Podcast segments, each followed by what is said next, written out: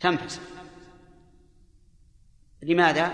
قالوا لأن البطن الثاني يتلقى المنفعة من الواقف لا من البطن الأول.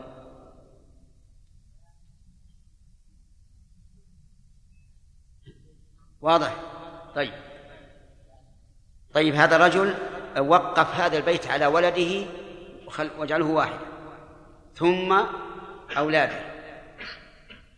الولد هذا أجر البيت عشر سنوات. ومات حين تم للأجرة خمس سنوات. انتقل الوقف إلى من؟ إلى الولد. طيب الولد خلوه واحد خلوه واحد عشان ما تشتت علينا المسألة. انتقلت الأجرة الآن إلى الولد. إلى الولد. المؤلف مشى على على هذا. على أن الإجارة باقية وللولد حصته ما هي الأجرة؟ للولد حصته من الأجرة. طيب يعني من حين ما تبوه يأخذ الأجرة. لكن القول الثاني أنها تنفسخ. أنها تنفسخ.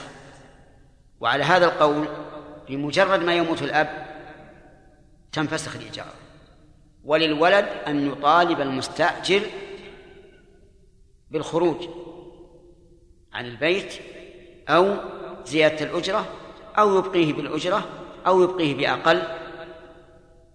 واضح؟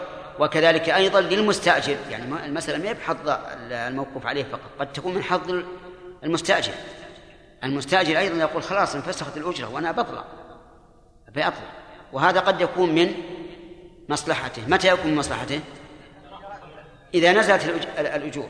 إذا نزلت الأجور صار من مصلحته. والله ما أتعلم واضح يا جماعة؟ طيب خالد حامد واضح؟ ومن وراءه؟ واضح. طيب الآن في المسألة قولان القول الأول أنها تنفسخ الإجارة. نعم القول الأول أنها لا تنفسخ الإجارة وأنها تبقى إلى أن تنتهي المدة ثم يرجع الوقف إلى مستحقه. والقول الثاني أنها تنفسخ. التعليل الأول تعليل القول الأول عرفتموه. أن الذين أجروا أجروا في حال يملكون فيها المنفعة فصار العقد صحيحا ولا ولا دليل على إفساخ. أما حجة الآخرين فقالوا إن الموقوف عليه يتلقى الوقف ممن؟ من الواقف. ليس من هؤلاء. وإذا كان يتلقاهم الواقف فهؤلاء انتهى استحقاقهم للوقف بمجرد موتهم ولم يبق لهم شيء فيه. فبعضهم فصل لكن لعلنا لا نذكر التفصيل لأنه أخشى أنه عادي يعمي عليكم ما, ما, ما عرفته. العمل الآن على أي شيء؟ العمل الآن على أنها لا تنفسخ عمل الناس الآن عندنا أنها لا تنفسخ ولكن يبقى على النظر هل يجوز لمستحق الوقف أن يؤجرها مدة يغلب على الظن أنه لا يعيش إليها؟ أو لا؟ هذه النقطة. يعني إذا قلنا بأنها لا تنفسخ كما هو عمل القضاة وعمل الناس اليوم فهل يجوز لأهل البطن المستحق فهل يجوز للبطن المستحقين أن يؤجروا مدة يغلب على الظن أنهم لا يعيشون إليها أو لا يجوز نقول لا يجوز. ما دام ما دمنا قلنا إن الإجارة لا تنفسخ فهذا يعني أنهم سوف يعتدون على على حقوق الآخرين وهذا لا يحل. فمثل إذا قدرنا أن صاحب الوقف الآن بلغ إلى تسعين سنة تسعين سنة. واستأجر وأجره شخصا آخر لمدة خمسين سنة. نعم كم عمره؟ 140 الغالب أنه يعيش 140 ولا لا؟ لا ما هو ما الغالب. يعني لما عاش إلى 90 هذا ما شاء الله. نعم. على كل حال نقول لا يحل لك أن تؤجره. كم يؤجره؟ أبو 90 سنة؟ سنة سنة. لا ما يخالف سنة لا بأس. يمكن ما أقل ما ما تؤجر مشاهرة. يؤجرها سنة. لكن يؤجرها 40 سنة هذا بعيد. فيقال له أنت الآن مستحق. ولا ننكر استحقاقك. لكن لا تؤجر مدة أكثر مما يغلب على الظن بقاؤك فيها. واضح؟ وهذا حق. هذا حق. لأنه لو أجر وكان المعمول به أنها لا تنفسخ الإجارة فهو اعتداء على حقوق الآخرين وهذا لا يجوز. انتهينا من هذه. المسألة الثانية هل يجوز للبطن الأول أن يستسلف الأجرة؟ يعني بمعنى أن يأخذ الأجرة مقدما فمثل أجرها عشر سنوات. يعني إنسان مثل صح موقوف عليه. هذا المحل وقف عليه. جاءته شركة. قالت أنا أريد أن أستأجر منك هذا المحل عشر سنوات. أنقذ لك الأجرة الآن. عشر سنوات. أنقذها لك نقدا. كل سنة بعشرة آلاف. عشرة في عشرة بكم؟ مئة ألف. نعطيك إياها الآن نقدا. وأجرنا إياها. هل يجوز أن أن يأخذها نقدا؟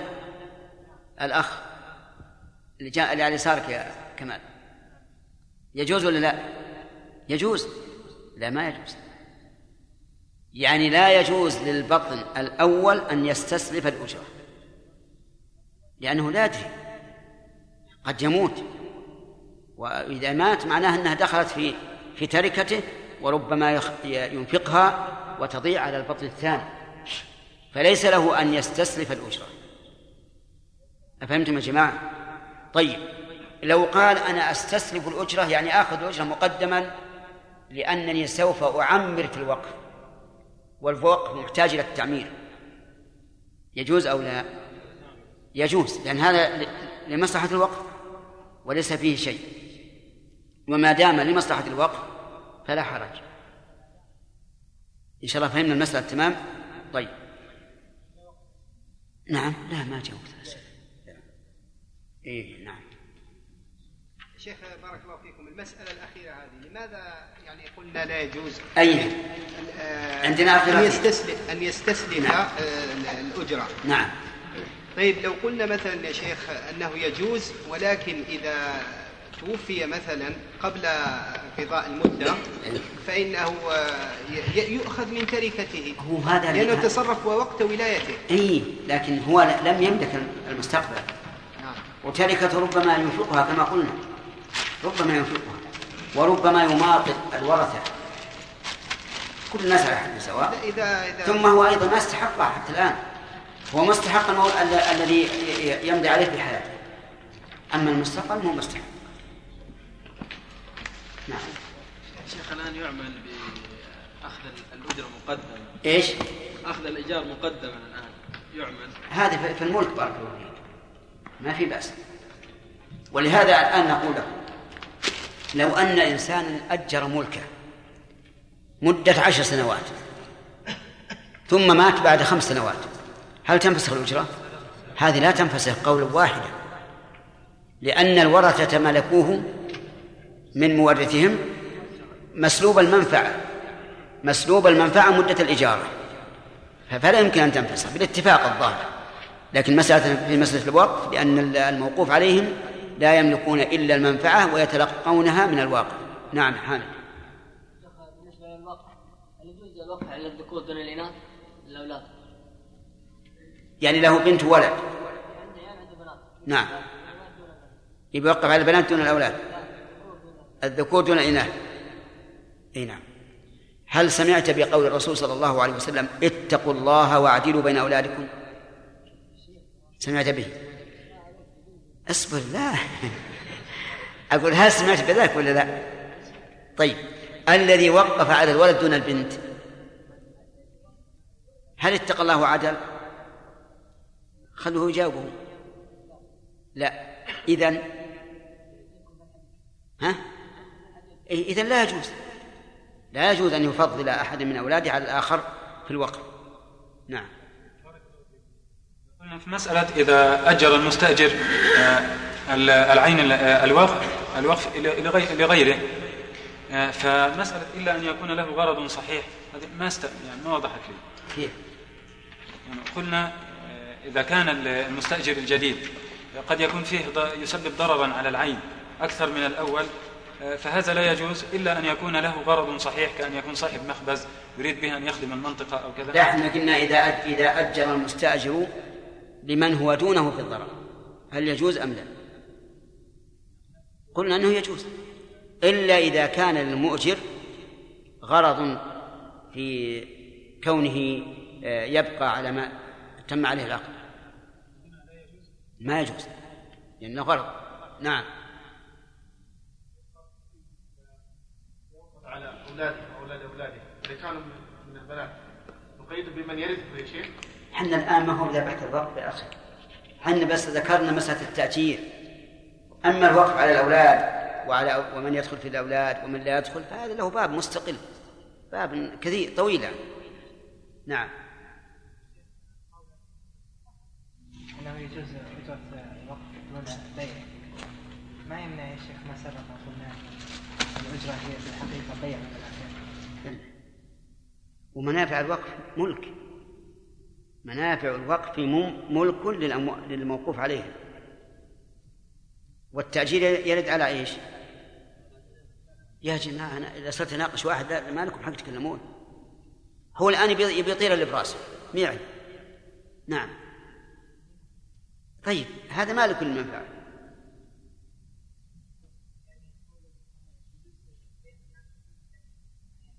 تأجيرا.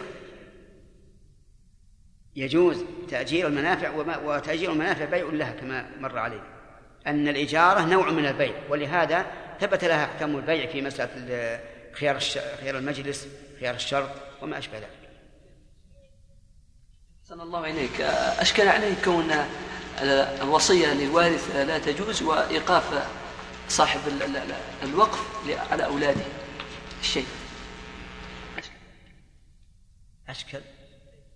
ليش أشكل؟ وهل يلزم من الوقف على الولد أن يكون بعد الموت؟ قد يوقع على ولده في حياته. أفهمت؟ أس- أسأل هذا هذا مثالنا ما هو بلازم أن يكون في الموت. وبعد الموت عاد ين- ينظر فيه. نعم.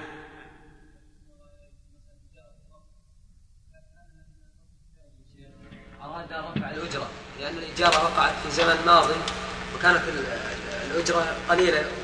في ذلك الوقت كانت موجودة في هذا الوقت قليلة. وأراد رفع الأجرة. هل له ذلك شيخ؟ إذا قلنا بالانفساخ فله ذلك. وإذا قلنا لا ينفسخ فليس له ذلك.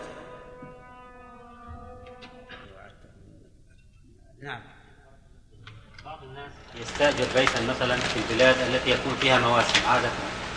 ولا يكون له غرض صحيح في هذا البيت غير أنه يؤجره في وقت الموسم. نعم. الموسم مثلا يؤجره بعشرة آلاف ثم يأتي في الموسم خمسين ألف. نعم. يعني كأنه مشروع تجاري. نعم. فهل هذا القصد صحيح؟ لا بأس. ما في معنى لكن في الغالب ما يكون الصورة كما قلت. انه يستأجر بعشره وي- وأهل البيت يعرفون إنه سيؤجر بخمسين.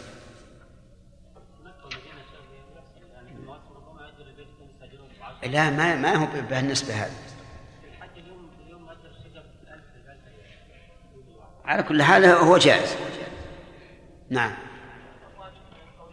في فساخ إجارة الوقت في موت الواقع المؤجر آه، ما نرجح شيء ما دام العمل على على انها لا تنفسخ.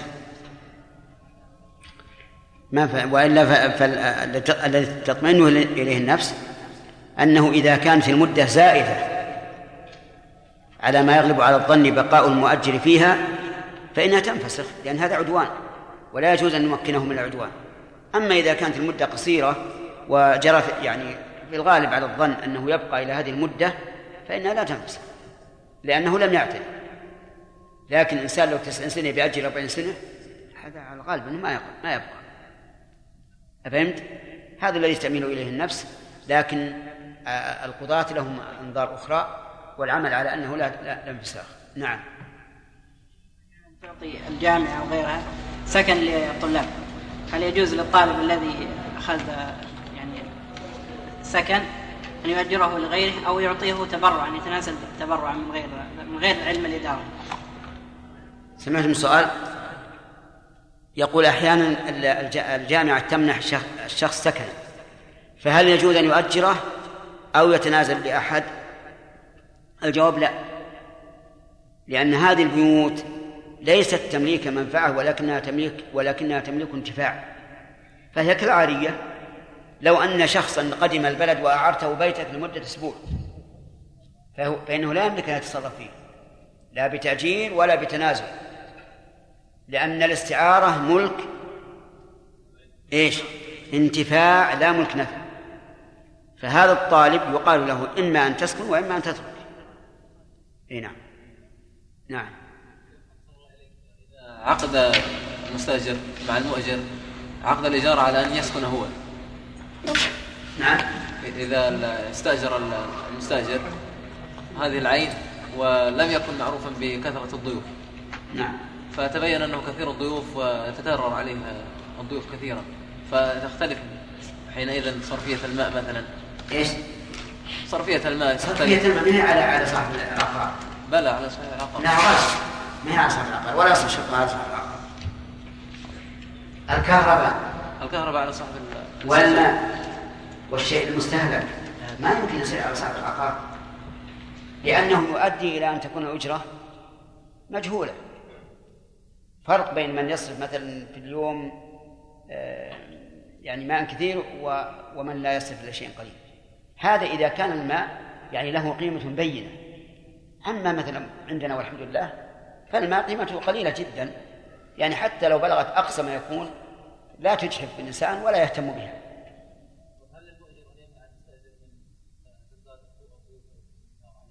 لا. أبدا ولا الضيف بيأكل ويشرب ويمشي. ما يخالف. قل كثير. أبدا ما فيه لكن إذا كان خاف إذا قدرنا أنه رجل يعني أجنبي مثلا ويجيه أجانب كثيرون يقدر يشترط عليه. لكن وش بيقول؟ يقول شرط ما تضيف باليوم أكثر من خمسة.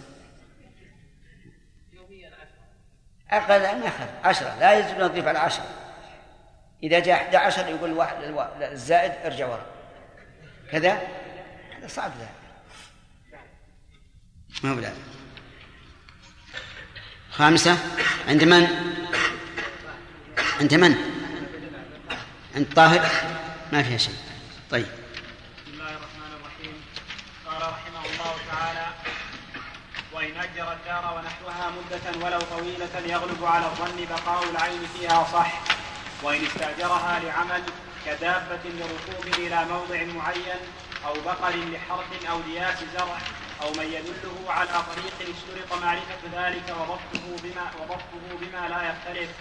ولا تصح على عمل يختص أن يكون فاعله من أهل القربى. بس. بسم الله الرحمن الرحيم. الحمد لله رب العالمين وصلى الله وسلم على نبينا محمد وعلى آله وأصحابه ومن تبعهم بإحسان إلى يوم الدين. هل تجوز إجارة المستأجر؟ يعني أن يؤجر المؤجر غيره. مطلقا. وهما.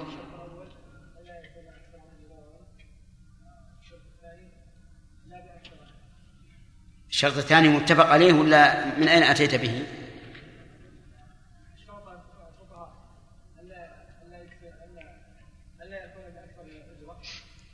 الفقهاء من الفقهاء؟ نعم. من يعرف؟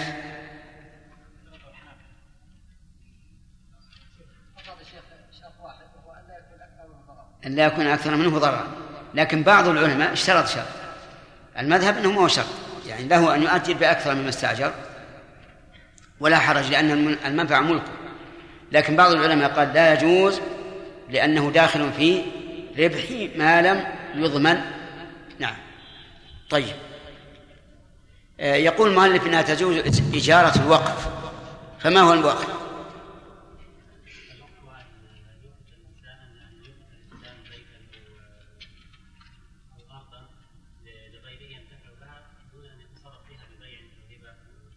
نعم. تحبيس الأصل وتسبيل المنفعة هكذا جاء الحديث. حين استشار عمر النبي صلى الله عليه وسلم في الأرض التي أصابها في خيبر قال إن شئت حبست أصلها وتصدقت بها أي بمنفعتها ومغلها طيب. مثاله حامد محمد حامد. مثال وقف. فيقول هذه وقف على من؟ على أبناء أو على ذريته. طيب. هذا هو الوقف. آه، هل يجوز لأهل الوقف أن يؤجروا هذا الوقف؟ نعم. يجوز؟ أليس الوقف لا يجوز بيعه؟ نعم لكن الإجارة غير البيع لأنهم يملكون المنفعة وإن لم يملكوا عينها الإجارة واردة على المنفعة. والمنفعة ملك للموقوف عليه. يتصرف فيها كما شاء. تمام؟ آه، إذا مات المؤجر وانتقلت إلى من بعده. سعيد هل تمسه الإجارة؟ إذا كان أجر لمدة يغلب الظن أنه لا يعيش إليها فصحيح أنها تنفسخ الإجارة نعم. وإذا أجر إلى مدة لا يغلب عليه الظن يغلب عليه الظن أنه يعيش إليها. فاختلف الفقهاء منهم من قال بانفساخ العقد ومنهم من قال بعدم انفساخه وهو الجاري عليه العمل. الآن أحسنت بارك الله تمام. هذا هو القول الراجح. أنه إذا أجر الموقوف عليه مدة يغلب على الظن أنه لا يعيش فيها كما لو أجر مئتي سنة وهو آه، طبعا في الغالب أنه لا يعيش مئتي سنة. فهنا إذا مات انفسخ. وإن كان إن كانت المدة مما يغلب على الظن أنه يعيش بها خمس سنوات عشر سنوات مثلا فإنها لا تنفسخ طيب. العمل على أي الأمرين؟ أي نعم. تنفسخ ولا تنفسخ؟ تنفسخ. نعم. كمال. أنها لا تنفسخ. تمام. وهو كذلك. يستثنى من هذا مسألة لم نذكرها بالأمس وهو إذا كان الذي أجر الوقف هو الحاكم العام يعني القاضي. مثل أن يكون هذا الوقف ليس له ناظر فيؤجره القاضي. هنا لا تنفسخ لا تنفسخ الأجرة لأن القاضي له النظر العام فهو ناظر على هذا الوقف مطلقا.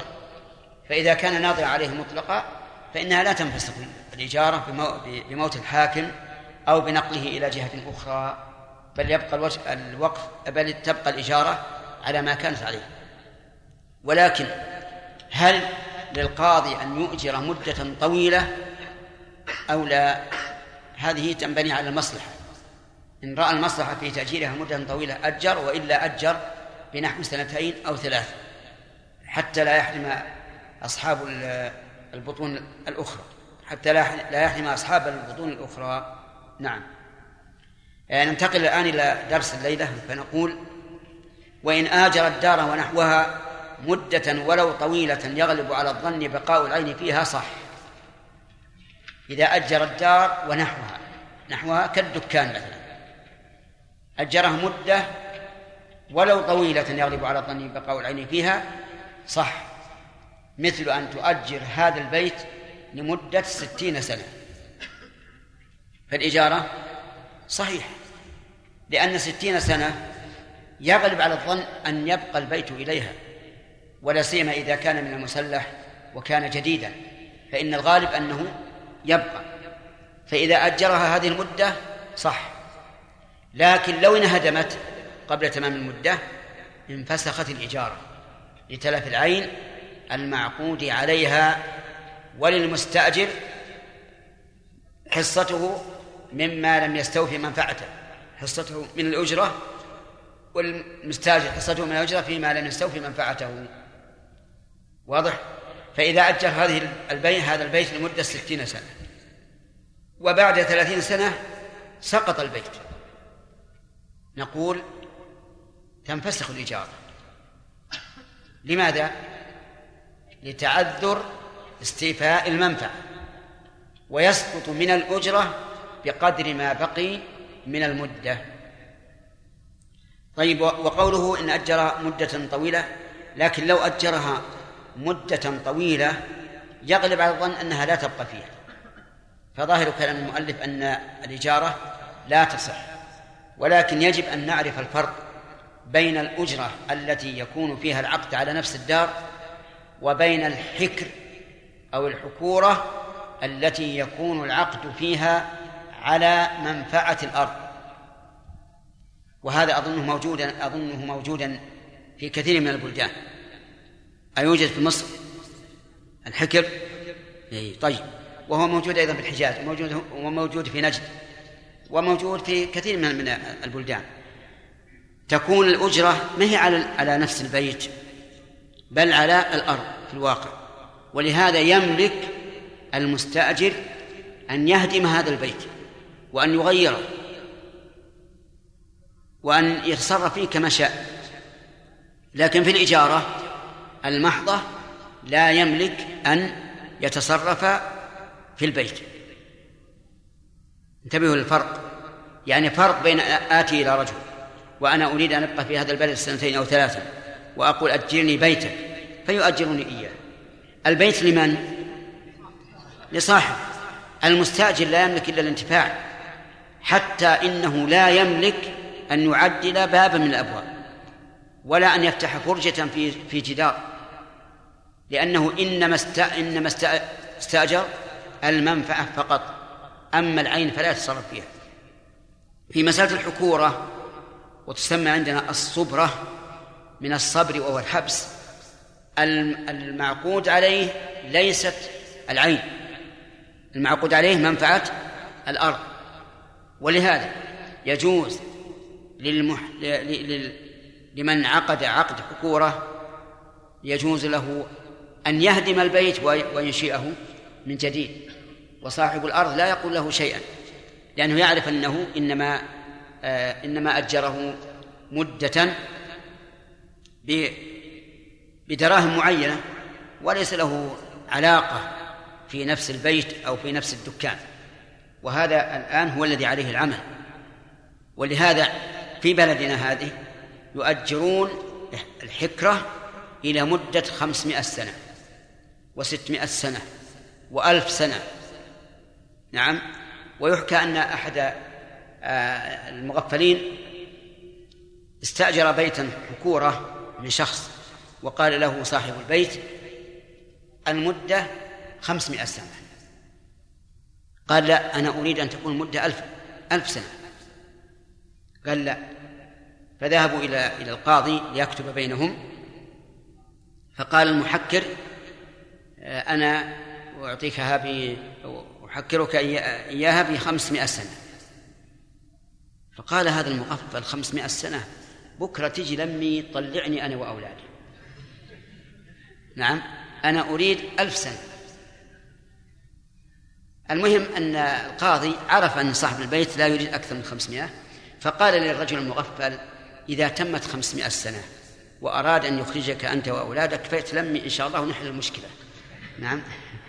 وكل منهم يعلم إن لم يكن علم اليقين أنه لن يبقى إلى 500 سنة.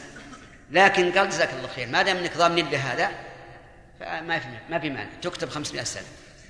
فعلى كل حال أقول إن إن هناك فرقا بين الأجرة المحضة وبين إيش؟ الحكر. لأن الحكر إنما يقع العقد على الأرض ولا يلتفت الآخذ بهذا العقد إلى مسألة العين. لكن إذا كانت العين يقول المؤلف لابد أن يكون إلى مدة يغلب على الظن بقاء العين فيها. طيب لو أجره لو أجره البعير لمدة خمسين سنة يصح؟ ليش؟ البعير لا يبقى إلى خمسين سنة فلا يصح. سيارة أجره إياها لمدة مئة سنة ما يصح لأن الغالب أنها لا تبقى إلا إلا أن تركن في الكراش ولا تستعمل هذا شيء آخر. لكن إذا استعملت ما تبقى إلى هذا. فاشترط المؤلف في تأجيل العين مدة أن يغلب على الظن إيش؟ بقاء العين فيها. فإن لم يغلب على الظن بقاء العين فيها فإنه لا يصح. لماذا لا يصح؟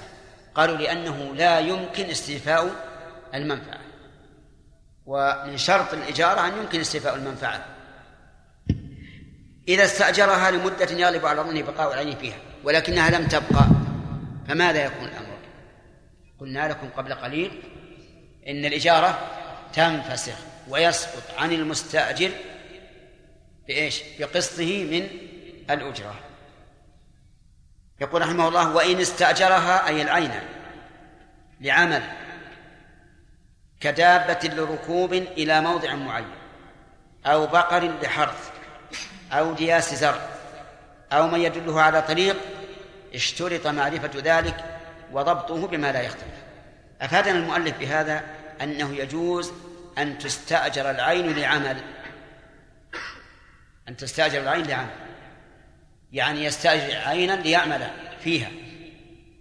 كسيارة ليسافر بها إلى مكة وكماطور لتوليد كهرباء لمدة معينة وكماطور لاستخراج الماء لمدة معينة وما أشبه ذلك.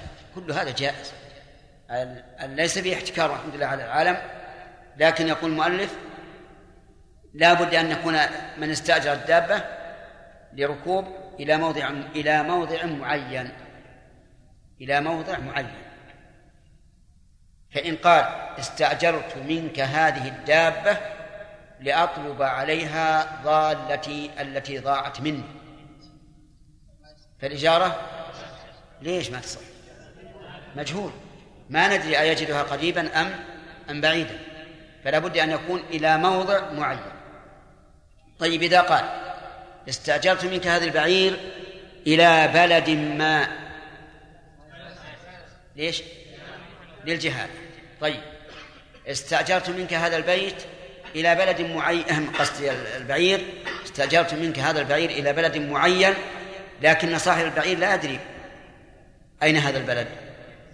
أيضا لا يصح لأنه لا بد من علم المؤجر والمستأجر. فإذا كان لا يدري فإنه لا يصح. طيب وهل يس وهل يشترط أن يعلم الطريق أسهل هو أم وعر؟ آمن أم خائف؟ نعم لأنه يختلف به القصد.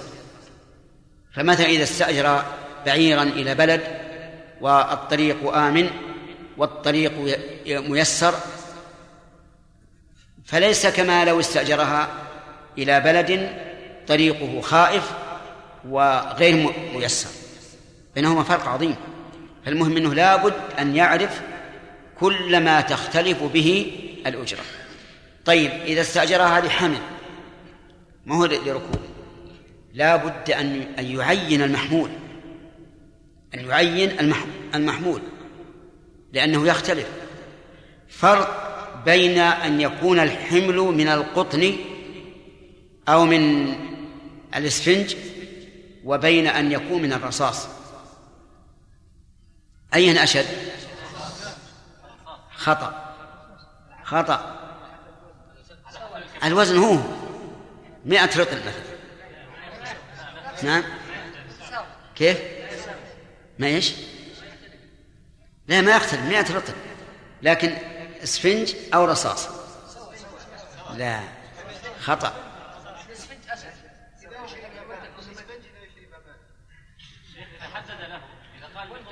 كل واحد منهما أشد على على البعير من الآخر. الإسفنج لابد يكون كبير يعني ما رطل يكون كبير. فيتعب البعير لأنه سوف يستقبل الهواء. والهواء يعوق يعوق البعير ويتعبه. أليس كذلك؟ طيب. لكن لكن بالنسبة إلى ظهر البعير أيسر. الرصاص صغير. بالنسبة للهواء ما يضر. لكن بالنسبة لثقله على الظهر ربما يجرح الظهر ويكون فيه الدبر. لذلك لابد أن يعين إيش؟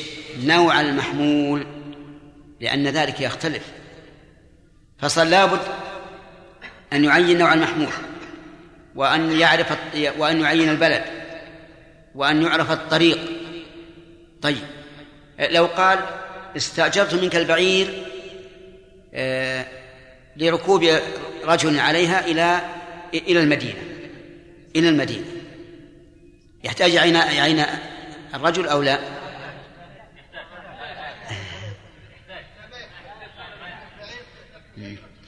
كلكم لستم حمالين ولا تعرفون الإبل نعم. الواقع أنه يحتاج. لأن من من الركاب من هو خفيف على الدابة خفيف. لو يتحرك هكذا اشتدت البعير وصارت هملاجة. ومن الناس من لا تهتم به البعير. ثم يوجعها ضربا وهي ما تمشي ترغي ولا تمشي. يختلفون الناس ولا ما يختلفون؟ يختلفون.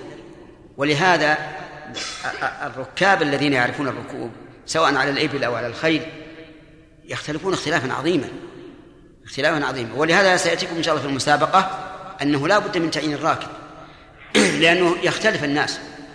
إذا فلا بد من تعيين الراكب. ثم هناك فرق بين أن يكون الراكب كبير الجسم أو صغير الجسم. أليس كذلك؟ إذا لا بد من تعيين الراكب. لا بد من تعيين الراكب. والقاعدة أنه لا بد من ذكر كل ما يختلف به القصد واستيفاء المنفعة. واست... نعم. كل ما يختلف به القصد واستيفاء المنفعة فلا بد من ذكره. دليل ذلك أن النبي صلى الله عليه وسلم نهى عن بيع الغرر. نهى عن بيع الغرر. صلوات الله وسلامه عليه. كلامه واسع المعنى الإجارة بيع ولا غير بيع؟ بيع منافع بيع منافع. وعلى هذا فلا بد أن لا يكون في هذه المنفعة شيء من الغرر أو بقر لحرث استأجر بقرا لحرث. هذا أيضا فيما أظن لا يعرفه كثير منكم. لأن الحرث الآن عندنا في الوقت الحاضر بالحراثات معدات آلية. لكن فيما سبق الحرث على البقر لأن لها أرجل قوية تهشش الأرض فيحرثون عليها على البقر تجتمع عدة بقرات تسير اتجاها واحدا ثم ترجع باتجاه آخر حتى تلين الأرض. استأجر هذه البقر للحرث. لابد أن تعرف الأرض. لماذا؟ لاختلافها بالشدة والليونة وبالرطوبة واليبوسة. ولا بد أن تعرف المساحة طولا وعرضا حتى يمكن استيفاء المنفعة على وجه معلوم لا نزاع فيه. طيب استأجر بقرا لركوب. نعم. نعم. الفقهاء يقولون يجوز. يجوز أن يستعمل الحيوان في غير ما جرت العادة به. فيجوز أن أن يركب البقرة. نعم. والشاة لا تتحمل الظاهر. نعم. والجاموسة. المهم على كل حال إذا استأجرها لهذا وكان مما جرت العادة أنها آه، تحمل فلا بأس. طيب. كذلك بقر لدياس زرع. هذا أيضا مما لا يعرفه أكثركم. الزرع الآن يداس بإيش؟ بالآليات. بالآليات. مكاين تخلص الحب من جرابه ومن ساقه. فيما سبق لا.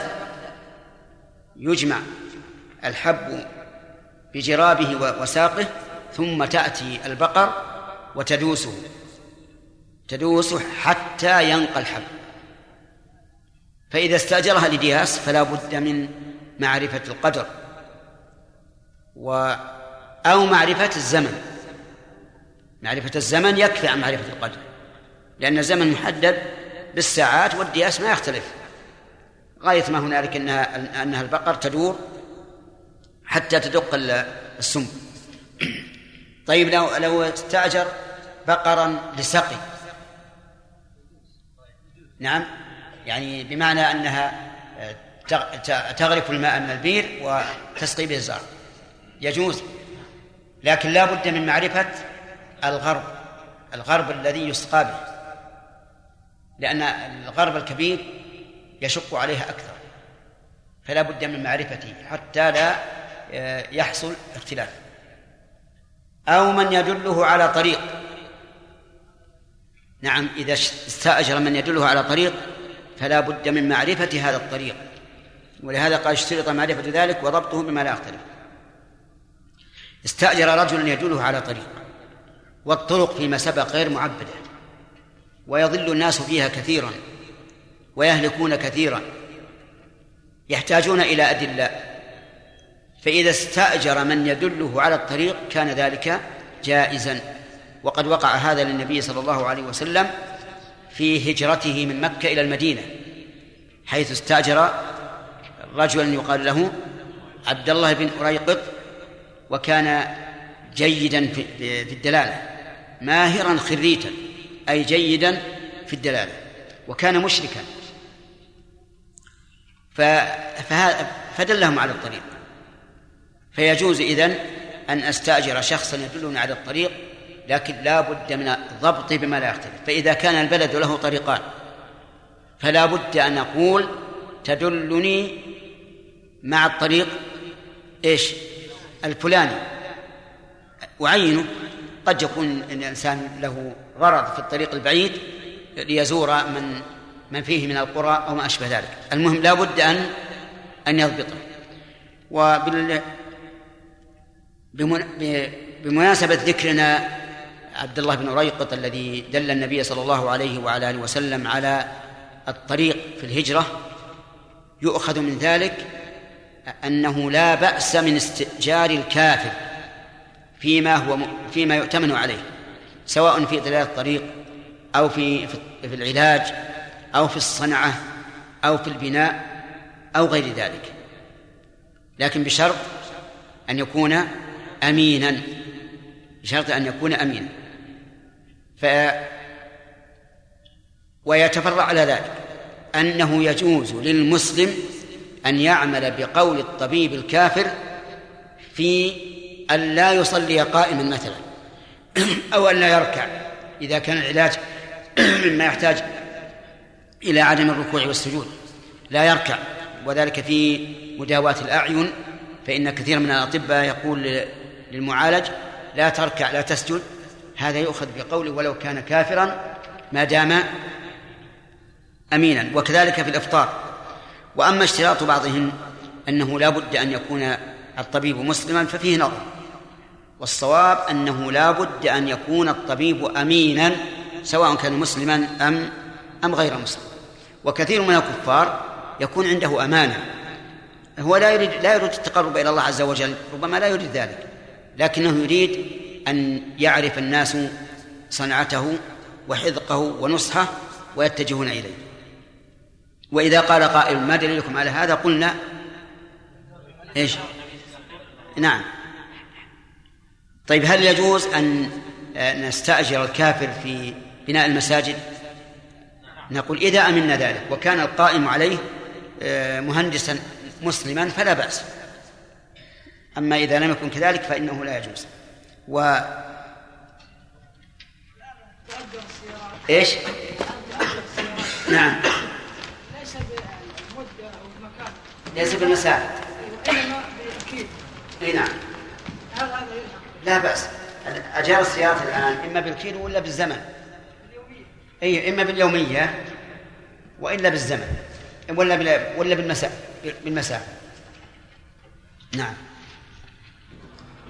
الله عليك الآن لو أن طبيبا نصرانيا ماهرا قال الدم لمسلم لا تصوم. لا لا تصوم. لا تصوم لأن ذلك يضرك. نعم. وقال و... لكن خالفه مسلم هو أدنى منه في المهارة. ليس لا يصل إلى إلى درجته في في المهارة في الطب. نعم. قال له لا لا يضرك الصوم. نعم. فبأيهما يأخذ؟ يأخذ بالأول. ما دام ما دام أحدق منه ومأمون فيأخذ بقوله. نعم. بارك الله فيكم. يقول بعضهم إن الطبيب الكافر في الاطلاع على العورات أو بالأحرى الطبيب الكافرة. نعم. في الاطلاع على عورات النساء كالرجل الأجنبي. نعم. فما صحة ذلك؟ غير صحيح. المرأة الكافرة كالمسلمة في مسألة العورة. وقوله تعالى أو نسائهن لا, لا يراد أو نساء المؤمنات المراد الجنس. يعني أو النساء اللاتي من جنسهن. خالد حامل نعم. أنت بتسأل أي. أنا بسألك إن شاء الله بعد الصلاة. نعم. فهل له أن يقول الإيجار بما يكون عليه إيجار المثل في كل سنة؟ لا. يقول إذا أجرها مدة طويلة فهل له أن يقول بما تكون عليه أجرة المثل في كل سنة؟ نقول هذا لا يجوز خصوصا على القول بأنه لا يجوز أن يبيع كما يبيع الناس. لأن هذا مجهول ولا والإيجارات ترتفع وتنزل. لكن إذا خاف من ذلك فليؤجرها بالسنة. بس. كيلو كيلو من الذهب يعني ثمن كيلو من يعني يقدرها بالذهب ما في مانع. كيلو من الذهب ما في مانع. معروف. نعم فؤاد.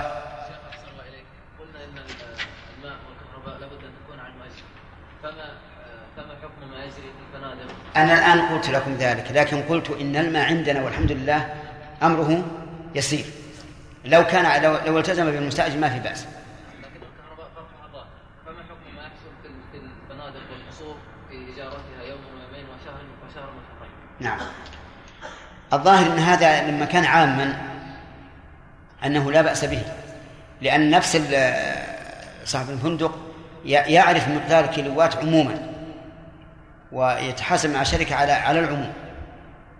مع أنه في هذه الحال يجب على المستأجر أن يتقي الله عز وجل في صرف الكهرباء ما يقول أخلي الكهرب في الليل والنهار وآلع؟ لأن هذا خيانة وإضاعة مال. سواء عليه ولا على المؤجر. نعم. الإيجار الذي ينتهي فما؟ أرى أنه حرام أن ذلك حرام. لأن المؤجر ال- الإجارة تنتهي بالتمليك لا بد أن يزيد في الأجرة. يعني مثلا إذا كانت الأجرة عشرة آلاف لا بد أن يجعل عشرين ألف. أفهمت؟ وهذا يؤدي إلى الجهاد. لأنه بعد تمام المدة ما هو يملك على طول أظن مدي يخير فيها فيها عقبة.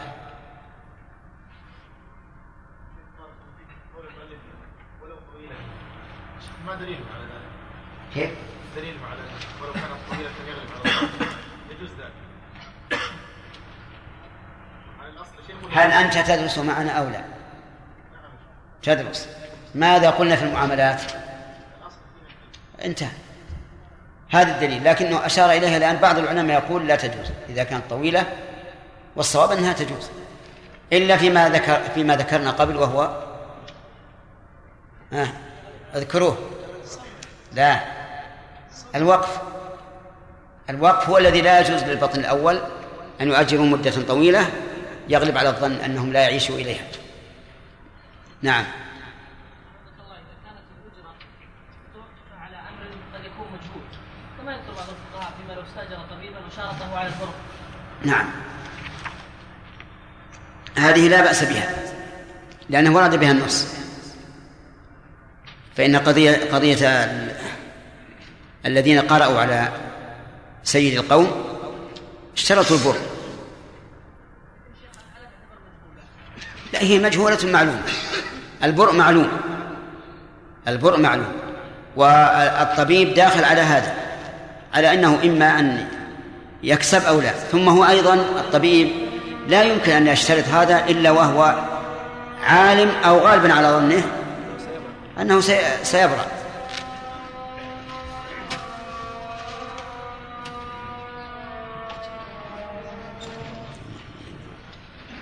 نعم.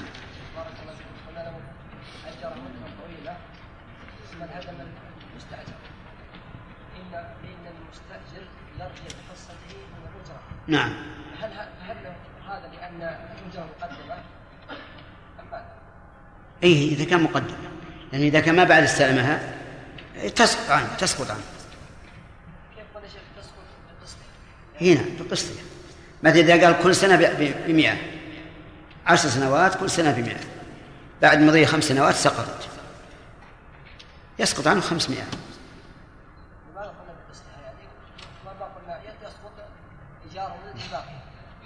هذه بقسطة هذه. لا ما يختلف فيها. نعم. وهي. ها؟ نعم نعم؟ صورته يقول إني أجرتك إياه مثلا ثلاثين سنة. على أنك متى تعطين كل سنة كذا وكذا. وبعد انتهاء المدة آه، تخير بين أن أن تشتريها أو أو تبيعه ما يعني لكن أنا تصورتها من قبل وعرفت أنها تشتمل على غرض وأفتينا بعدم جوازها. هي هي على أقساط الأجرة. القيمة. لا لا إحنا قلنا لهم هذا. قلنا خلوها بيع. لكنهم أذكياء. إذا كانت بيع لو, لو تلفت في ضمان من؟ لا في ضمان المشتري. والمشتري يريد أن تكون في ضمان البائع. المؤجر. نعم. بالنسبة للمسدحين يا شيخ إيش؟ أو الحقاره نعم. هي حكر وحكور وحكورة. حقوره أما حكارة هذه ما علمتها إلا الآن. نعم. قلنا ان المستاجر يا شيخ له ان يهدم هذا البيت مثلا. نعم. ويبنيه ولو تصرف نعم. لأن الأجرة على على أرضية هذا البيت. نعم. طب لو انتهت المدة يا شيخ وهو المستأجر بنى هذا البيت نعم. وأراد المالك أن يأخذ منه أي. فما العمل؟ هذه آه، يقول يقول العلماء إن إن اشترط صاحب الأرض على أنه لا لا يثمن عليه البيت يعني ما يقوم عليه فلا بأس ما يقوم عليه وإن لم يشترط فهو يقوم يقوم مع يعني إما أن يقوم على صاحب الأرض ويقال هذا البيت يساوي مثلا عشرة آلاف. خذ بعشرة آلاف. وإما أن تمدد المدة لصاحب البيت الذي بناه. نعم.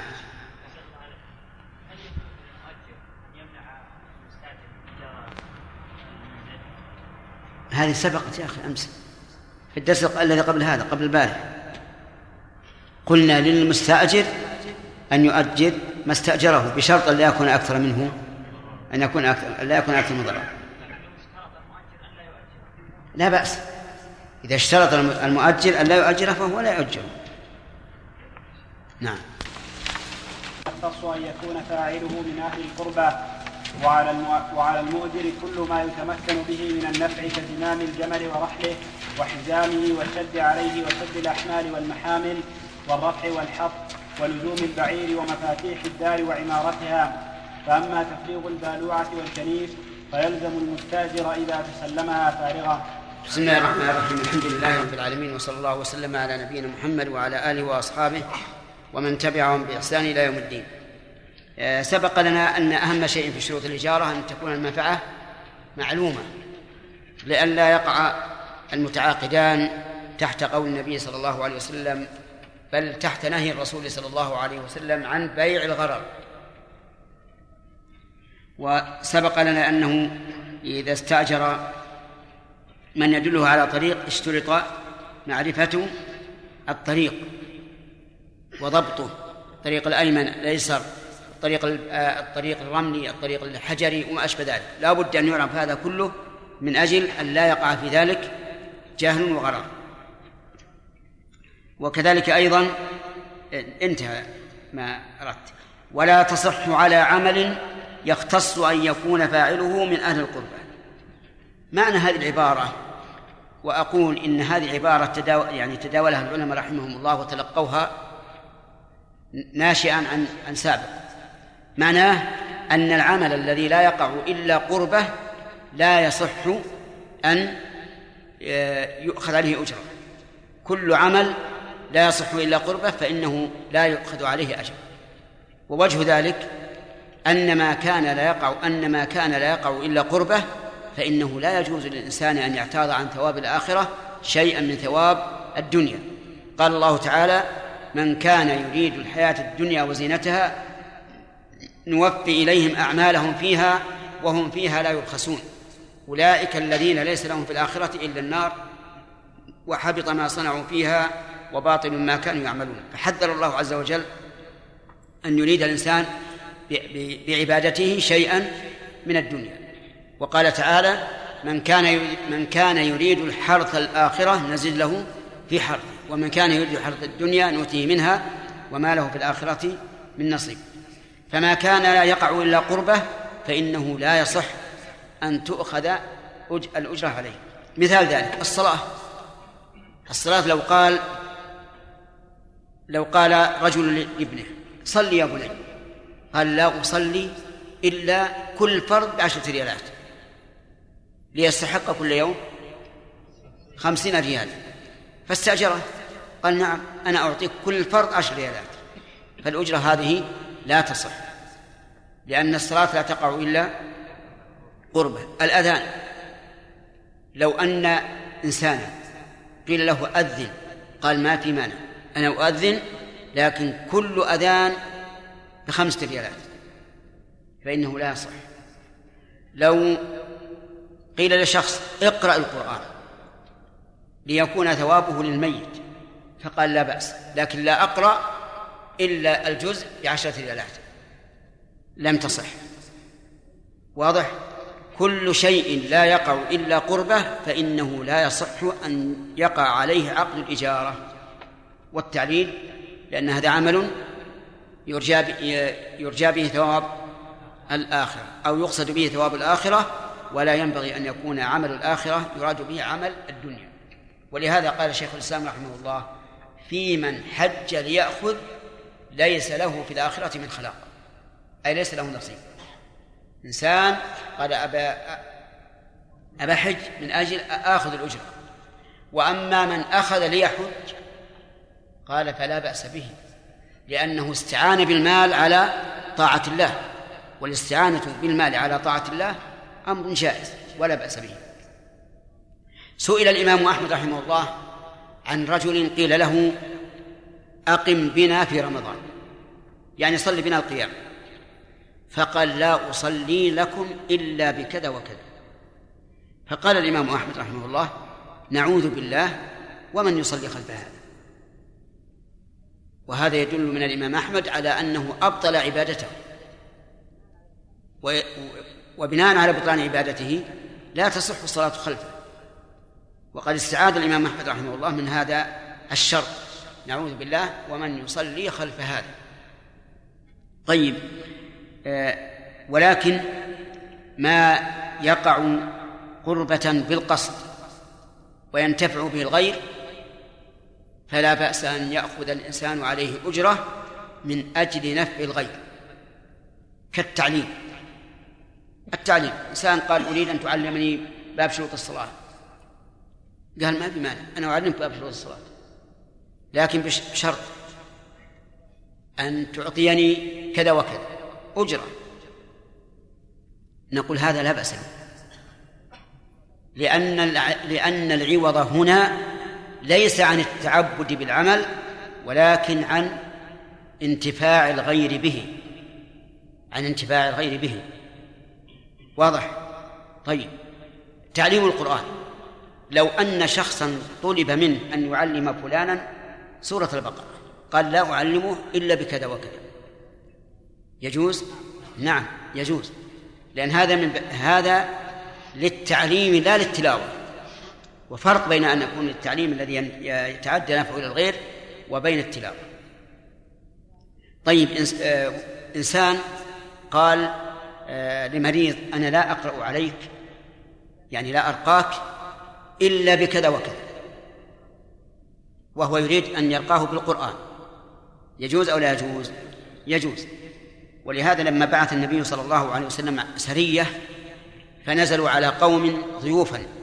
فأبى القوم أن يضيفوه. بعث الله على سيدهم عقربا فلدغته. وكانت والله أعلم شديدة. فطلبوا من يعالجه قالوا لعل هؤلاء القوم فيهم من يقرأ.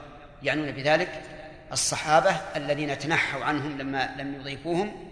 فجاءوا إلى الصحابة وقالوا إن سيدهم قد لدغ فهل منكم من راق قالوا نعم. منا ما يقيه ولكن بكذا وكذا. لأنكم أنتم ما أكرمتمونا ولا ضيفتمونا بكذا وكذا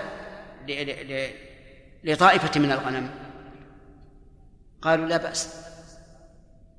فقرأ عليه القارئ فقام كأنما نشط من عقال بإذن الله. ولم يقرأ عليه إلا سورة الفاتحة يا أخوان. سورة الفاتحة فقط. التي يقرأها بعض الناس اليوم ألف مرة ولا يستفيد المريض. قرأ عليه سورة الفاتحة بإذن الله. أعطوهم القطيع الطائفة من الغنم. ولكنها أشكل عليهم الأمر. فقالوا لا نأكل حتى نسأل النبي صلى الله عليه وعلى وسلم. فلما قدموا المدينة وأخبر الرسول بهذا قال نعم كلوا واضربوا لي معكم بسهم. عليه الصلاة والسلام. أفتاهم بالقول وبالفعل. من أجل أن تطمئن قلوبهم. وإلا الفتوى القولية تكفي. وهو عليه الصلاة والسلام لا يسأل أحدا لكنه سأل هذا لمصلحته لا لمصلحته هو. وليس بحاجة ولا ضرورة إلى لحمهم لكنه فعل ذلك إيش؟ لمصلحتهم لتطيب قلوبهم. قال خذوا واضربوا لي معكم بسهم. فإن أحق ما أخذتم عليه أجرا كتاب الله. فدل هذا على أنه لا بأس إذا كانت العبادة ذات نفع متعد وأراد الإنسان بها ذلك النفع المتعدي لا بأس أن يأخذ عليها إيش؟ أجرا. ولو كانت من جنس الأشياء التي لا تقع إلا قربا لأن هذا القارئ ما قصد التعبد لله بالقراءة. قصد إيش؟ نفع الغير إما التعليم وإما الاستشفاء أو غير ذلك فهذا لا بأس به. طيب أشكل على بعض الأخوة الملتزمين ما يأخذه الناس الآن على الأذان وعلى الإقامة وعلى التدريس وعلى الدعوة. وقالوا إن هذا نقص وخلل في التوحيد نقص وخلل في التوحيد. لأن هذا الذي يأخذ المكافأة لا شك أنه يجنح إليها يعني ليس يأخذها وهي على حد سواء أخذها وعدمه أليس كذلك؟ أي نعم. أكثر الناس هكذا أكثر الناس لا يستوي عنده عدم الأخذ والأخذ. بل ربما بعض الناس يصرح يقول أنا أريد أن أكون إماما لأني أريد أن أتزوج أو لأني تزوجت وأحتاج إلى نفقة. وقيل تبي ألف أو باء أو جيم؟ قال ألف لأن أكثر راتب نعم واضح. فيقول بعض الناس إن هذا شرك. شرك لأنه أراد بهذا العمل الصالح إيش؟ أراد الدنيا. فيقال لهؤلاء هذا الذي تأخذونه ليس أجر ليس أجرة ولكنه حق تستحقونه من بيت المال. وغاية ما عند الحكومة أن توزع بيت المال على المستحقين. هذا مدرس له ما, ما, ما يليق بعمله وهذا مؤذن له ما يليق بعمله وهذا إمام له ما يليق بعمله وهذا داعية له ما يليق بعمله وهكذا. يعني ليس ليس من الحكومة في هذا إلا إيش؟ التوزيع والتنظيم. أما أنت فلك حق. كل من عمل عملا متعديا في المسلمين فله حق من بيت المال على حسب نتيجة هذا العمل وثمرة ثمرة هذا العمل. وحتى من لم يكن كذلك أي من لم يعمل له حق من بيت المال. كالفقراء واليتامى ومن أشبههم. على كل حال هذه المسألة أقول أنها اشتبهت على بعض الملتزمين ولهذا يسألون عنها كثيرا حتى إن بعضهم يكون أهلا للإمامة تماما.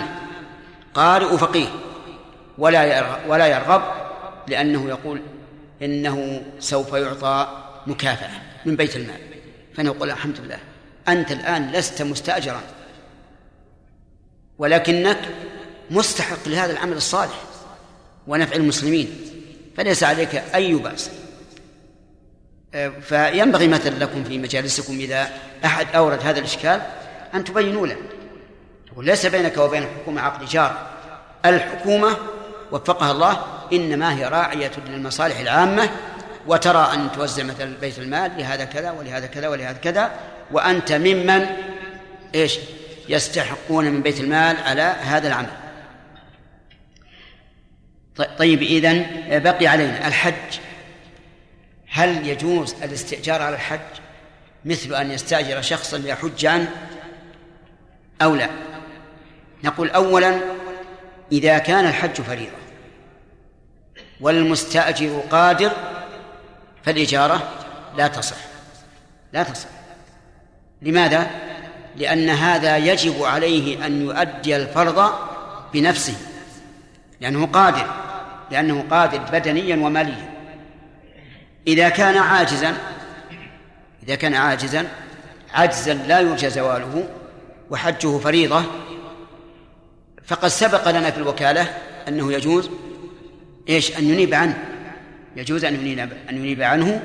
واستدلنا لذلك بحديث الخثعمية التي قالت إن أبي أدركته فريضة الله على عباده في الحج شيخا كبيرا لا يستطيع الركوب فأذن له.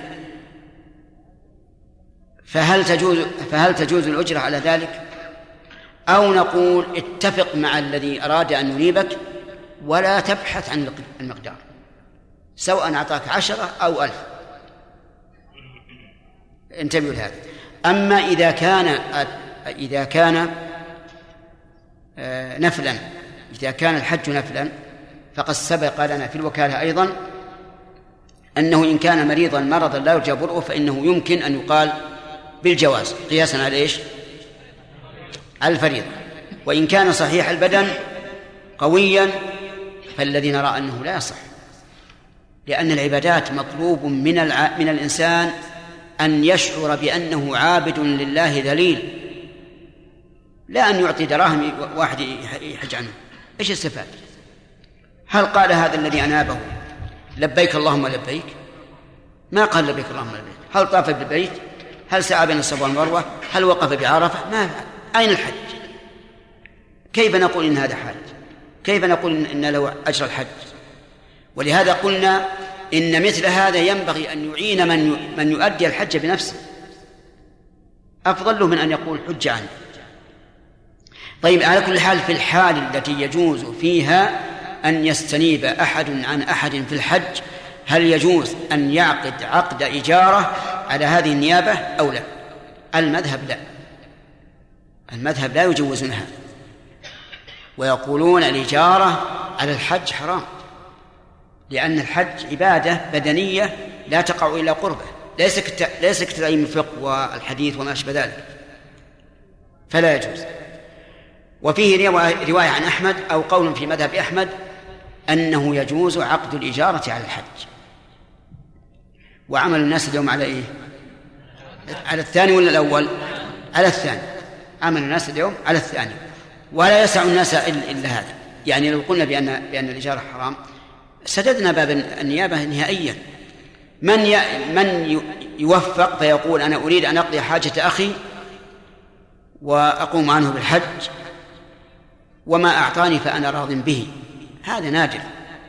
نادر أن يكون.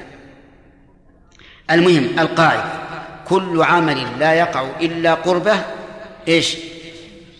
فلا يصح عقد الإجارة عليه. وما كان نفعه متعديا من من القرب صح عقد الإجارة عليه بشرط أن يكون العاقد لا يريد التعبد لله تعالى بهذه القربة وإنما يريد إيش؟ نفع الغير الذي استأجر استأجره لاستيفاء هذه المنفعة. يقول ثم قال المؤلف طيب من هو الذي ما هو العمل الذي يشترط أن يكون فاعله من أهل القربة؟ ومن هو أهل القربة؟ أهل القربة يقول هو المسلم. المسلم هو أهل القربة لأن الكافر لا يكون أبدا من أهل القربة إطلاقا. إذ أنه مهما عمل فإنه لا يقربه عمله إلى الله. ولهذا نقول من أهل القربة يعني المسلم يعني المسلم. فالكافر ليس من أهل القربة.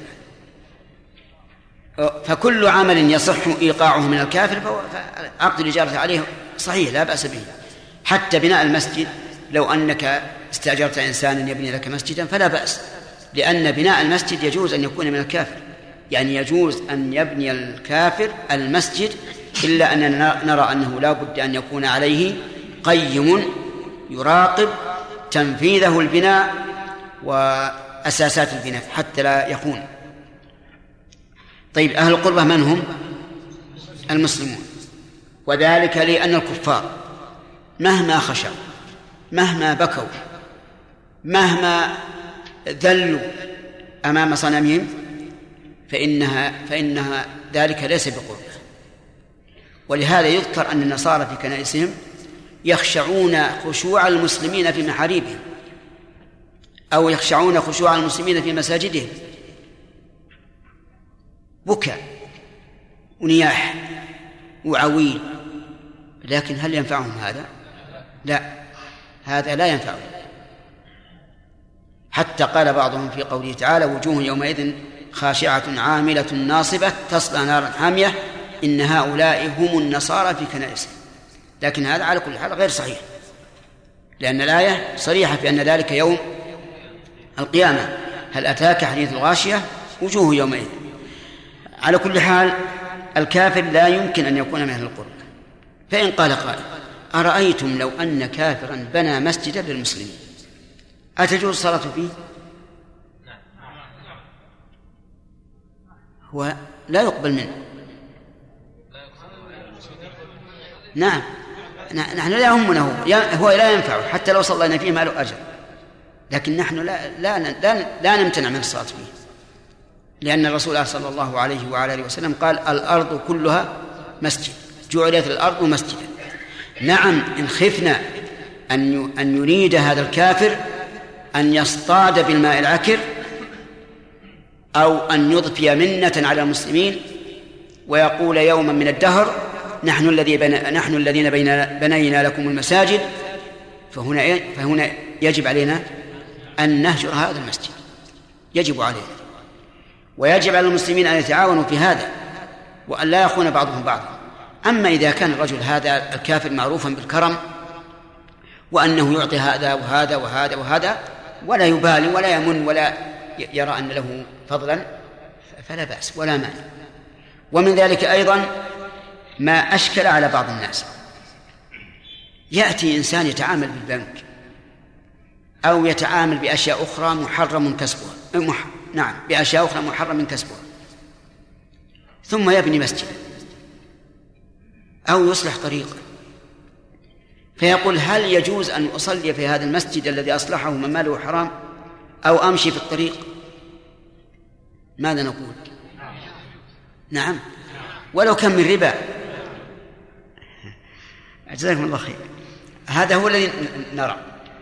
أنه لا بأس أن نصلي في هذا المسجد ولو كان من من مال ربوي أو من كسب محرم آخر لأن إثمه على بني على كاسب.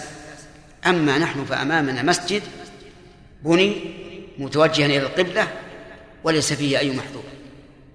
ثم نقول لعل هذا الرجل الذي بنى المسجد لعله أحدث توبة وبنى هذا من أجل أن يتخلص من من من الإثم ومن الكسب الحرام.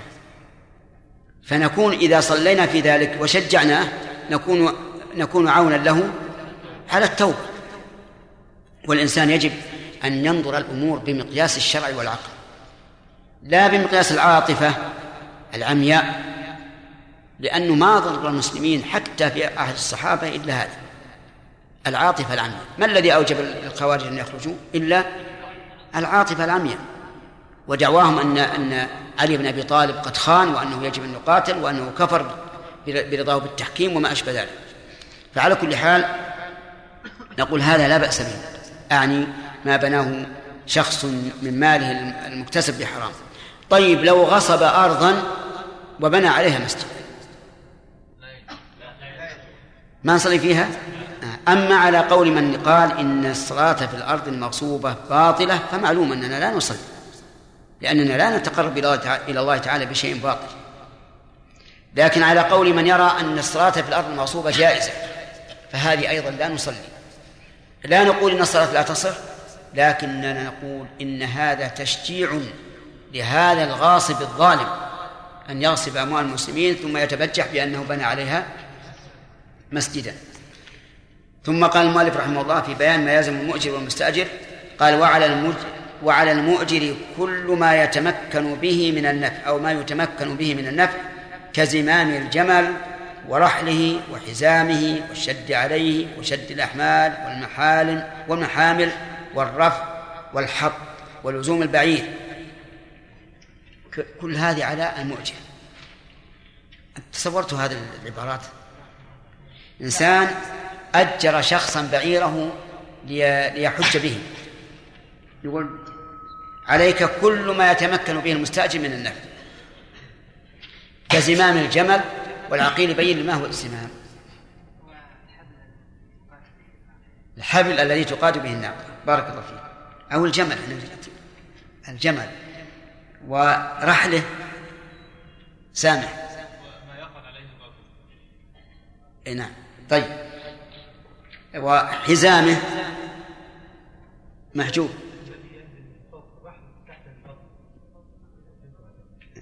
ينزل من فوق الرحل تحت البطن. يعني ما يشد به الرحل أي طيب زين. و ورحلي وحزامه يعني حزام الرحل والشد عليه. شد عليه؟ كمال. يعني شد هذا الحزام يعني شده جيدا. آه. والرحل أيضا بحيث يصير رحل غير أي. يحتمل هذا. ويحتمل أنه إذا إذا نزلوا في مكان ونزلوا الرحل عن البعير أنه هو الذي يحمل الرحل وي- ويشده على البعير. كل هذا على على المؤجر. وشد الأحمال هذا الظاهر الذي يريد. الذي قال كمال هو هذه. شد الأحمال والمحامل. الأحمال يعني الحمل الذي يكون على البعير. كالأكياس والأواني وما أشبه ذلك. المحامل هي التي تكون على جنب البعير على جنب الرحل يركب عليها الناس. وهذه شاهدناه قديما. تكون البعير آه، عليها من اليمين ومن الشمال مقاعد. يقعد عليها الراكب تسمى المحامل. والوسط يسمى الشداد طيب. و- والرفع والحط. إيش الرفع والحط؟ يعني يرفع المحامل و... وما ذكره المؤلف عند الاحتياج إليها وينزلها عند الاحتياج إليها فلو أنه مثلا نزلها. وبقوا في هذا في هذه الأرض لمدة يوم يومين ولما أرادوا أن يسيروا قال المستأجر للمؤجر يلا ارفع الرحل وشده قال لا الحاجة لك أنت يستقيم هذا أو لا ما هي بالحاجة له؟ لكن هذه الحاجة حوض عنها الأجرة. فيقال للمؤجر عليك بها لزوم البعير أيضا هذه على المؤجر. لزوم البعير معناه أنه يكون ملازم لها لئلا تشرد أو يأتيها شيء يعيقها في فيلزم البعير. وهذا فيما إذا كان المؤجر مع آه، مع الرحل والإبل. أما إذا آجر البعير وحدها وقال خذ هذا البعير اذهب سافر عليها وارجع بها. فمعلوم أن هذه الأشياء لا تلزم. إيش؟ المؤجر لأنه غير مصاحب لها. لكن مراد الفقهاء رحمهم الله فيما جرت به العادة أن المؤجر يكون مع رحل مع الإبل. ويسمى عندنا الجمال نسبة إلى الجمل. إذا كان الجمال مع مع الجمال فإنه يلزمه ما قال المؤلف. أما إذا أجر الدابة فقط فلا يلزمه شيء من ذلك. يا شيخ بارك الله فيكم. آه، ها؟ كيف؟ طيب. آه، القربات لكن آه، في بعض الأئمة يا شيخ وبعض المؤذنين الذين يعملون مثلا يهمون الناس في بلاد خارج هذه البلاد كأوروبا مثلا فهؤلاء لا يأخذون من وإنما يأخذون مما يجمع لهم الناس الذين أيوه. يصلون بهم نعم. في المساجد. فما, فما هو التفصيل في هذه المسألة؟ الظاهر لا بأس حتى هذا جمعوها لهذه المصلحة. باعتبار؟ باعتبار أنها مصلحة للجميع. ما أظن فيها شيء. إلا عاد إذا إذا اتفق معهم على إجرة. هذه والله بالنسبة لا شيء ما يتفقون. غالبا يأخذ الذي آه، اللي يعطون. اللي يعطون. ما في شيء. لكن يعتبر استحقاق ولا ولا مكافأة ولا؟ لا مكافأة. نعم. السلام عليكم. الإنسان يتوب في والده. إيش؟ الإنسان يتوب في والده أو والدته. ولم من يحج عنه بعد نفلا يجوز؟ عن والده يكون بها بأس لأن لأن المحجوج عنه ما يمكن يحج. لكني أرى أنا وأطلب منكم أيها الطلاب أن تزرعوا في قلوب الناس أن الدعاء للأموات أفضل من من العبادات. لأن الرسول عليه الصلاة والسلام قال إذا مات الإنسان انقطع عمله إلا من ثلاث صدقة جارية أو علم ينتفع به أو ولد صالح يدعو له ولم يتعرض للعمل. بلغ الناس. الناس الآن لو لو تقول ادعوا لي بس بس يقول اللهم اغفر له. طيب إذا قلت اللهم اغفر له واغفر له. فائدة كبيرة. على كل حال هذه كما قلت لك لا بأس بها لكن الأفضل أن يبين للناس أن أن الدعاء أفضل. وبقي علينا أن قلنا قبل في, في أثناء الشرح لو قال الأب لابنه صل يا بني قال ما أصل إلا كل صلاة بعشر. قلنا هذا لا يصح استئجار لكن لو قال الأب لأبنائه وبناته من صلى منكم فله بكل صلاة عشرة. يجوز تشجيعا لهم. لكن هو صحيح يعني يجوز تشجيعا لهم. لكن فيه بعض الحسكة يعني. إن الإنسان لا يطمئن إلى هذا لأنه قد يكون في هذا مفسدة وهي تعويدهم أن لا يفعلوا عبادات إلا إلا لعوض. ويخشى إذا قال الواحد منهم وراك ما صلاه اليوم قال قال ما أعطيتني كل ممكن هذا؟ أي نعم. فأخشى أنه يعني يكون النية ما هي طيبة. إنما هي مبدئيا لا بأس بها. لأن هذا من باب التشجيع على العمل الصالح. كما قال الرسول صلى الله عليه وسلم في في الحرب من قتل قتيلا فله سلب. نعم. إذا كان الإنسان ليس له مصدر رزق إلا الحرام إلا إيش؟ إلا الحرام إلا الحرام الحرام ما هو صحيح ما هو صحيح مثلا. ها؟ بعد الأذان والصلاة القائمة آت محمدا الوسيلة والفضيلة شيخ إذا كان رجل ليس له مصدر رزق إلا الحرام نعم. الموسيقى والدخان والجراف وغيره ودعي الإنسان إلى إجابة الإجابة يعني لإجابته دعاء إنسان لإجابته أو أنه بنى شيئا من الطرق الإنسان يغيره فهذا يكون داخلا ضمن ما تكلمنا فيه فيجوز فيجوز الإجابة نحن أعطيناكم قاعدة في الأول. كل ما حرم لكسبه فليس محرما على على غير الكاسب هذا القاعدة. نعم. القراء يقرؤون شيء وعندهم يقول ما صح يا شيخ؟ أي نعم. نعم نعم.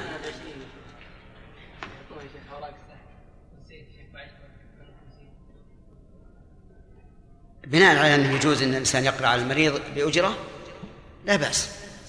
لكن بس أن الحقيقة هل الطريقة هذه سليمة؟ نعم.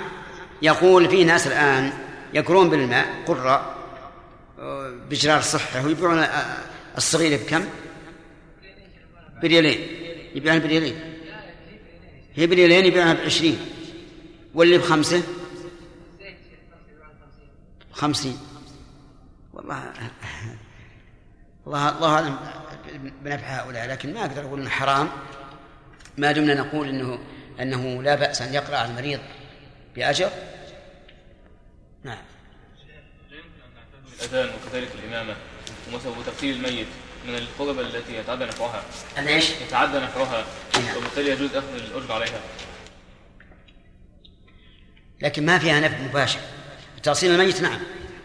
تغسيل الميت واضح انه مباشر للشخص نفسه. لكن الأذان مو هو لشخص معين لعموم الناس.